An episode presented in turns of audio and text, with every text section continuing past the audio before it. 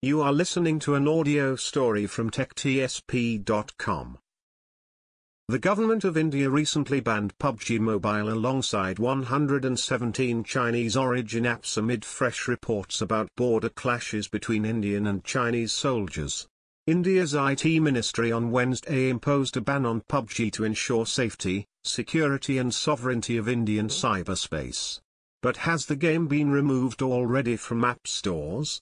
We find out. It looks like PUBG Mobile has been removed from Google Play Store. Meaning, Android users can no longer download the app, at least officially. You may still be able to sideload PUBG Mobile on your Android via third-party app stores but we recommend caution with that route for security reasons. If you want to download PUBG Mobile from third-party app stores, you can do it at your own risk. As you can see, PUBG is no longer searchable on Google Play Store. But you can still play it in India without requiring any VPN software.